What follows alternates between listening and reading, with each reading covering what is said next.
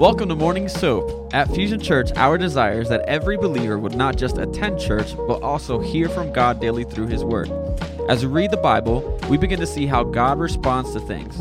Doing daily devotions repatterns the way we think, transforms the spirit of our mind, and helps us become more like Jesus. Join us here Monday through Friday as various pastors and leaders at Fusion Church share devotion and teaching through that day's soap scripture. Download the current soap reading plan at fusionchurch.cc/soap. All right. Good morning. Good morning, Fusion family. Can y'all hear me okay? Am I being picked up? All right. All right. Good morning. Good morning. I'm so glad to be with you guys today. Um, I hope you're having a blessed holiday break. I know a lot of people are took the week off, not having to work. Um, so enjoy your time. Enjoy your time with your family. Pray you had a, a blessed Christmas. Um, this morning we are in First Thessalonians 4, verses 13 through 18. Um, not a lot of verses, but there's a whole lot to unpack as always um, in these short verses. So I'm going to go ahead and pray and we're going to jump right into it. Father, we love you, Lord, and we just thank you again for this opportunity, Lord God, to to dig into your word, Lord, and just to learn more and more of what you have to to show of us, Father, and, and the promises that we have of of what your son Jesus um, what he's going to do uh, when he returns, Father, when when he he returns to to bring us up with him in glory, Lord God. So, Father, be with us during this time, Lord God. I pray to be your words that are heard and not mine, Father, and that and that uh, you would just reveal new things to us, new insights, Father. Open up our minds, open up our hearts, Father, to receive a word from your Holy Spirit, Lord. We thank you for this day. In Jesus' name we pray. Amen and amen. All right, let's give it a stretch. So, First Thessalonians 4, verses 13 through 18, and I am reading from the New King James Version. But I do not want you to be ignorant, brethren, concerning those who have fallen asleep, lest you sorrow as others who have no hope. For if we believe that Jesus died and rose again, even so God will bring with him those who sleep in Jesus. For this we say to you by the word of the Lord, that we who are alive and remain until the coming of the Lord will by no means precede those who are asleep. For the Lord himself will descend from heaven with a shout, with the voice of an archangel and the trumpet of God, and the dead in Christ will rise first. Then we who are alive and remain shall be caught up together with them in the clouds to meet the Lord in the air, and thus we shall always be with the Lord. Therefore, comfort one another with these words. Amen. Amen. All right. So get your stretch, get your coffee in.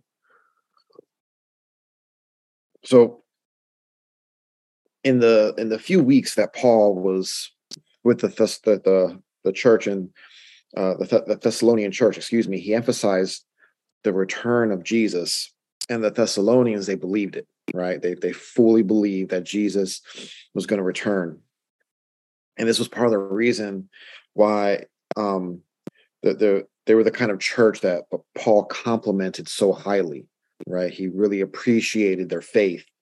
Yet after he left them, they wondered about Christians who had died, who who who would die before Jesus would return. They were troubled by the idea that that these Christians might might miss out in in the great event when Jesus returns to earth, and that they might they might miss the victory and they might miss the blessing of Jesus coming back. So, but it's, it's interesting to note that four times in his letters, Paul asks Christians to not be ignorant about something. In Romans 11 25, he, he told them to not be ignorant about God's plan for Israel. In First Corinthians 12, you know, told them not to be ignorant about their spiritual gifts that they would receive. In Second Corinthians 1 8, you know, not to be ignorant about suffering and trials in the Christian life. And then in First Thessalonians 4, verses, you know, right here, it says, don't be ignorant about, you know, it's about the, the second coming of Jesus. And remarkably, these are areas where ignorance is still very common in the Christian world. These are these are issues that that you know we have you know we struggled with you know whole denominations have happened in the church you know based on some of these things you know spiritual gifts the second coming of christ you know when is the rapture going to happen you know? And we're, we're going to talk about that briefly here in a little bit you know and all these things have have have caused more division in the church you know? Um and paul is like you know that we can't be ignorant about this you know but we also can't use this as something that's going to divide us you know he talks about who those who have fallen asleep the sleep was a, a common way to express death in the ancient world. But among pagans you know it, it always was seen as an eternal sleep. Um, christians call death sleep but they emphasize the idea of rest. Early christians called their burial places cemeteries and we still call them cemeteries today. But for them cemeteries um, the, the the the root word the meaning of it um, was dormitories or or places of sleep right? You know so think about like that cemeteries it wasn't viewed as a final resting place it was viewed as a as a, a place where people went to rest right? The bible um, never describes the death of an unbeliever as sleep all right the bible never describes the death of an unbeliever as sleep because there's no rest there's no peace there's no comfort for the unbeliever if they die for the Christians, you know, for the Christian, death, you know, it, it's it's more like we're we're leaving the body, right? It's like it's like we're laying down for a nap, and when we wake up in glory, right? You know, it is it's it's it's moving on. It's not a dying. You know that our fi- when when when we finally pass away, you know, don't look at it as dying. We're moving on. This mortal flesh, this world is temporary, brothers and sisters it's very temporary. And when we pass, when we pass away, we will go to sleep, just like we're taking a nap. But when we wake up, we're going to wake up in glory. We're going to be, we're going to wake up in heaven. We're going to wake up with the Father, right? So that's how Christians, that's how we need to view death. You know, for, Christians should not, you know, where it says here, sorrow as others who have no hope. When their loved ones in Jesus die. As Christians, we we may mourn the death of a Christian, but not as others who have no hope. Our sorrow is like the sadness of, of, of someone going away on a long trip, right? You're going away on a long trip, you know, and we know we're going to see you again. It may be some time, but we're going to see you again, you know, and that, that's how we need to view death. And yes, it's sad, and we're going to miss the miss the individual, you know, I'm sure all of us have lost someone who meant something to them, who was close to them, a family member, a friend, you know. And yes, it's sad, and we think about them, and sometimes we we weep, you know, and, and we mourn. However, we do not need to remain in that sorrow we do not need to remain in that sadness because our loved one closed their eyes for the last time here on earth. But when they opened them up, they were in the presence of Jesus Christ. And that is something that we should celebrate. We should be excited. We should be happy for them. You know, verse 14 if we believe that jesus died and rose again even so god will bring with him those who sleep we have we have more than than a wishful wishful hope of, of, of resurrection in the resurrection of Jesus, we have an uh, amazing example of it and a promise of our own resurrection with Jesus Christ. For, for the, the Thessalonian Christians, their troubled minds were answered by the statement God will bring with him those who sleep in Jesus. When Paul wrote about um, the death of believers, he called it sleep. But in his description of Jesus' death, he did not soften it by calling it sleep because there was nothing soft or peaceful about his death. Right. That's the, that's the difference because when Jesus died, he he took on all our sin. Right. Jesus suffered the worst death that anyone has ever suffered because it was more than just the physical. Right. So he didn't he didn't use that same same terminology. He didn't say that Jesus just just slept. No, he said when Jesus died, right? That's making it making a, a delineation you know, making it very clear what happened to Jesus Christ. But he goes on to say that we believe that Jesus died and and rose again. This was this was the confident belief of, of, of Paul and the early Christians. We live because Jesus lives, and our union with him is stronger than death. Your relationship with Jesus Christ is stronger than any death. Because we know again death is is temporary. Death is just going to sleep and waking up with him if you have a relationship with him.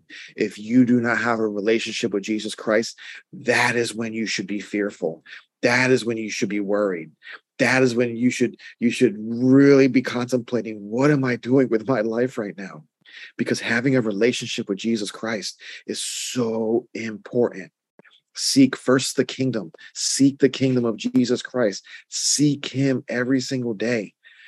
You should treat your relationship with Jesus Christ and more important than the, that of your spouse, your kids, your family, your friends. That is the most important thing in the world. So that when you do finally die and you pass away from this mortal earth, you will wake up with him. And then we have the promise that we will be with him for eternity. Do you know how long eternity is? Forever. Eternity is forever. And our our our our, our human minds cannot fully grasp that. We cannot fully grasp what, what eternity is. That's why so many people have a, have a hard time with believing what the Bible says and believing in God believing in this being that was, you know, since before the beginning of time, who always was. We cannot fathom that. Okay. And that's the beginning. But now go to the end because there is no end. We will be with God for eternity in divine relationship with Him, right? That is the gift of heaven. That is the gift that we have that we have to look forward to. This is why we do not sorrow as those who have no hope, and why we have more than a wishful hope. When a sinner dies, we, we mourn for them. Someone who doesn't know Jesus, we mourn for them. But when a believer dies, we only mourn for ourselves because they're with the Lord. Right? Think about it like that. When a, when a believer dies, we don't have a reason to mourn for them. We shouldn't be sad, you know, for them that they passed. We're we're sorry for ourselves because we, we we're still here. We are experiencing the pain of of being separated from them we're, we're you know we're, we're we're upset because we no longer get to see them speak to them spend time with them right you know we're, we're mourning for ourselves you know my brother-in-law passed away earlier this year and, you know and, and, it was not a good situation around his death and you know and through through um, various things you know we have the assurance that he's in he's in heaven right now. You know he had faith in jesus but we're still upset. We still mourn. My wife still has her moments where where where where, where she needs to be consoled because of the loss of, of her brother right? But we're mourning for ourselves. We're upset because of the pain that we feel. We have no reason to be upset about the pain that they feel because they don't feel no more pain. They're pain free they're in their glorified body with jesus. One of the most common um, Christian epitaphs from the from the um, early Christian church and the early the, the early uh, catacombs and cemeteries was in peace, rest in peace. Psalm 4 8 says, I will both lie down in peace and sleep, for you alone, O Lord, make me dwell in safety. We should look at death in the same way as the early Christians did. What's sad is that not all Christians are at this place of peace and confidence even us as Christians today, in our unbelief, have had the same fear and hopelessness about death. Even as Christians, we, we can still suffer from this hopelessness, this fear of death.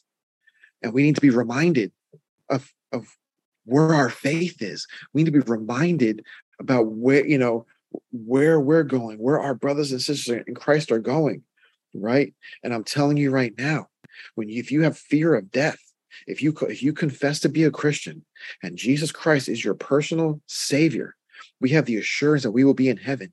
And if you fear death, right, that is nothing but a lie from the enemy trying to put uh, seeds of doubt in your mind so that you doubt who God is. You doubt where your future is going to be at, right? And you need to come against that and pray against that right? And rebuke that demon that's trying to bring you down and trying to make you confused. Okay. This is, this, this is so important, guys, because we are all going to face death. We're all to, if you have it, you will. You will lose a loved one. You will lose a friend, right? And if they are a believer, we have the assurance of where they're going to be. Verse 15 says, By the word of the Lord, Paul, Paul emphasized that this was a command coming from authority. Now, we don't know whether Paul um, received it by by a direct revelation or or or maybe it was an unrecorded you know unrecorded words of jesus that weren't put in the bible but you know the disciples passed on and we don't know where he got it but we do know it came from authority however he received it he received it from the lord right? One way or another it came from jesus and it didn't uh, originate from him. Paul wanted the thessalonians to know that those who are asleep christians who have died before jesus returns will by no means be at a disadvantage. God will allow those who sleep to share in the glory of the coming of the lord. We who are alive means that paul himself shared in the expectancy it wasn't because paul had a had a wrong or, or a mistaken promise of the return of Jesus in his lifetime. More, more likely, Paul is setting an example of expectancy for the churches of all ages. Paul didn't know when Jesus was coming back, but he knew that Jesus was going to return, right? And Christians and saints of all generations up until now have all been expecting the return of Jesus, right? Everyone says, you know, God, Jesus is coming back. Jesus is coming back. You know, and we have no idea when that's going to be. Proper Christian anticipation should include the imminent return of Christ, even if he does not return in our lifetime, even if he doesn't return in our children's and our children's children's lifetime. You know, we still have the assurance and the promise that Jesus will return. He will return, brothers and sisters all of God's promises are yes and amen. So Jesus will return, even if we don't see it. Verse 16 says, For the Lord himself will descend from heaven with a shout. When Jesus comes, he's going to come personally. It's going to be him who's returning to earth. He will, he will descend and come with a shout. The ancient Greek word for, for shout um, here is the same word used um, as like a, a commander um, speaking to his troops, you know, or even yelling at his troops, right? Um, you know, I was in the military. I had troops under me. There were some times when I may have had to speak to them in elevated tones, we will say, right? And if people weren't asleep in my house, I would give you an example of that. However, um, I enjoy my life, and I don't want my wife to come down here and eliminate me from this this soap meeting. So I will not give you that example. But imagine a shout. Go go, go watch a movie, and you see military, you know, sh- shouting and yelling at, at, at, at different individuals. You know, Jesus will return with a shout. Apparently, there's going to be an audible signal that begins this amazing event. It may be that that all three descriptions we read about in verse 16 where it says he will descend from heaven with a shout with the voice of an archangel with the trumpet of god maybe all three of these shout voice trumpet refer to the same sound or there may be distinct sounds but the, the rapture will not be silent it will not be secret though the vast majority of people may not understand the sound or the meaning people are going to know something is happening. The earth is going to feel when this happens, whether they understand it or not. When Paul was um, on the road to Damascus and he was knocked off his beast, and Jesus appeared to him, um, he heard a heavenly voice in Acts 9. And his, his companions who were with him heard the sound of a voice, but they could not articulate the words they didn't understand what was being said, but they heard voices. Right? They heard a sound, but they didn't understand its meaning. It may be well that the that this shout, this voice, this trumpet, um, that accompanies the rapture will have the same effects. That the the entire world may hear a heavenly sound, but have no idea what the meaning is. It may bring it, it brings confusion. It says with the voice of an archangel. This doesn't mean that the Lord Himself is an archangel. Now, Michael is the only archangel described in the Bible. All right, our Christian Bible. There are different beliefs, you know, um, you know, uh, uh, Gabriel being an archangel, Lucifer being an archangel. If you go to um, other texts, um, such as the Book of Enoch, which is not part of our Bible. Okay, let me make that correct. Make very very clear, not part of our Bible. But the Book of Enoch describes seven archangels. Our Bible, not the Catholic Bible, our Christian Bible only describes one archangel, and that is Michael. Michael the archangel. He's the only one in our Bible. Jude 1 9 says, Yet Michael the archangel, in contending with the devil, when he disputed about the body of Moses, there not being against him a reviling accusation, but said, The Lord rebuke you. Paul means that when Jesus comes, he will come, you know, in the in, in the company of prominent angels. Right. We don't know, we don't know exactly what that what that um is really means, you know but it says he, you know, he, he with the voice of an archangel, and archangel Michael will be there, and probably other prominent angels that we don't know. Okay, and I'm not here to say whether there are multiple archangels or not. I know what my Bible says. Right, my Bible says there's just one. It says with the trumpet, with the uh, trumpet of God, in the Old Testament, trumpets sounded the alarm for war and th- and and and would throw the enemy into a panic. You know, armies would, you know, especially if they're they're trying to surprise, they would be as loud as they could, right, to bring confusion. Numbers 10 9 says, When you go to war in your land against the enemy who presses you, then you shall sound an alarm with the trumpets, and you will be remembered before the Lord your God, and you will be saved from your enemies. And goes on to say, And the dead in Christ will rise first. Paul is very clear here. The prior dead in Christ will not be left out of either the resurrection or the return of Jesus. In fact, they will experience it first. What that looks like, I really can't tell you. But the dead in Christ, those who have passed before us, they will rise first. Many wonder how the dead in Christ will rise first. How how's this gonna how's this gonna happen? Some believe that they they now have temporary bodies and await this resurrection. So others believe that they are now they're, they're just spirits who wait for resurrection. Still, others believe that the dead in Christ experienced a resurrection immediately and are already with Christ. You know, so there's all different types of interpretations, but we cannot get wrapped up in that to bring division amongst the church. That's what's one thing that's so important because all these different viewpoints even when it comes later you know we're going to talk about the rapture here in a minute you know and, and it, it causes a lot of division brothers and sisters but there will come a day in god's eternal plan where the dead in christ will receive the resurrected bodies yet until that day we are confident that the dead in christ are not in some kind of soul sleep or some, some, some kind of suspended animation paul made it very clear in 2 corinthians 5 8 that those that to be absent from the body means to be present with the lord that is the bottom line. Okay. So whether they have resurrected bodies or not, what that doesn't mean doesn't matter. They are with the Lord today. That is the promise that Paul wrote about here in Second Corinthians. Verse 17 says, Then we who are alive and remain shall be caught up together with them. Those alive and remaining until the coming of Jesus are caught up to meet Jesus in the air, together with the dead in Christ, um, who have already risen, caught up means to uh, to carry off by force, to seize, right? To pull up.